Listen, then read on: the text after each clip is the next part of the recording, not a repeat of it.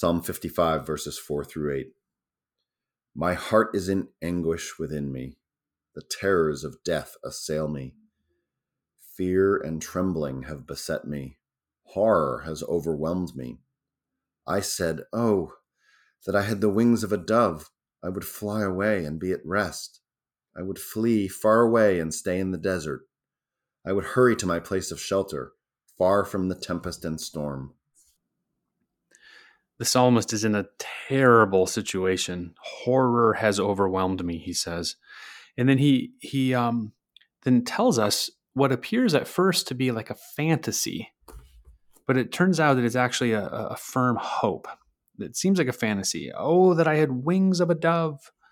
I would fly away and be at rest. You know, it kind of seems like he, he's he's he's got a fantasy to cope with the terrible situation that he's in. But we learn in the New Testament there's actually a firm hope in this, and and it's a similar cry that comes from some of the old African spirituals.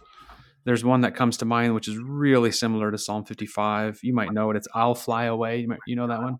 Mm-hmm. Some glad morning when this life is o'er, I'll fly away. And I love that. It's it's credited. I looked it up. It's credited to a guy named Albert Brumley in 1929. But I think it existed like you know out in the cotton fields uh, among the slaves. As some of those beautiful spirituals do.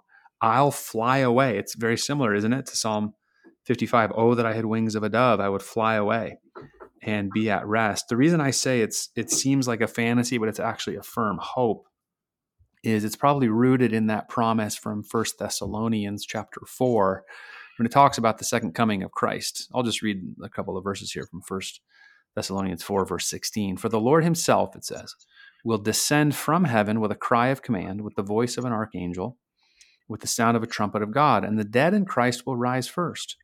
Then we who are alive who are left will be caught up together with them in the clouds to meet the Lord in the air so that we will always be with the Lord.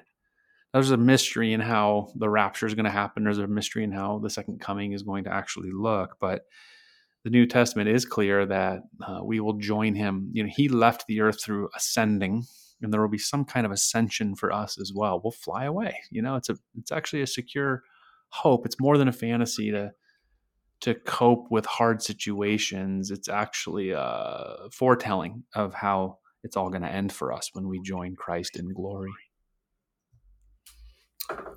So I, when I reread this for today, um, I came up with a, another biblical reference, and my takeaway from the reference is God chooses the most unlikely people to enter into His story. The most unlikely people. Uh, Always. It, it, it just usually. runs throughout the entire Bible. And Jesus, Yeah. In a way, that's a different kind of story in a way because of the Immaculate Birth and so on and so forth. But I mean, you know how unlikely Jesus is by the opposition to him.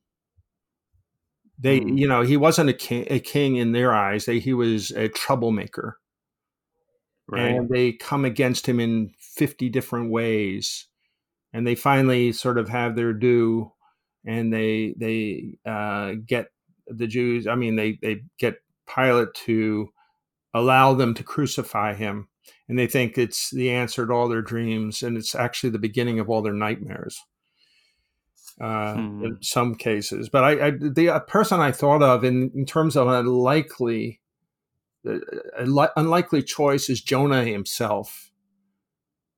Hmm. Jonah may or may not have been a good guy, uh, but God calls him to his purpose to go to um, Nineveh, a horror show of a city where where sin is reveled in, where sexual immorality is all over the place, and where everybody is Mhm. basically, uh, you know, sinning against God 24 7.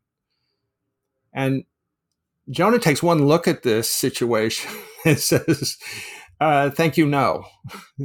Jumps on a boat to Hmm. Tarshish, and uh, the rest of the Yeah. story is he ends up in Nineveh because it's God's will to have him end up in Nineveh, despite what he wants.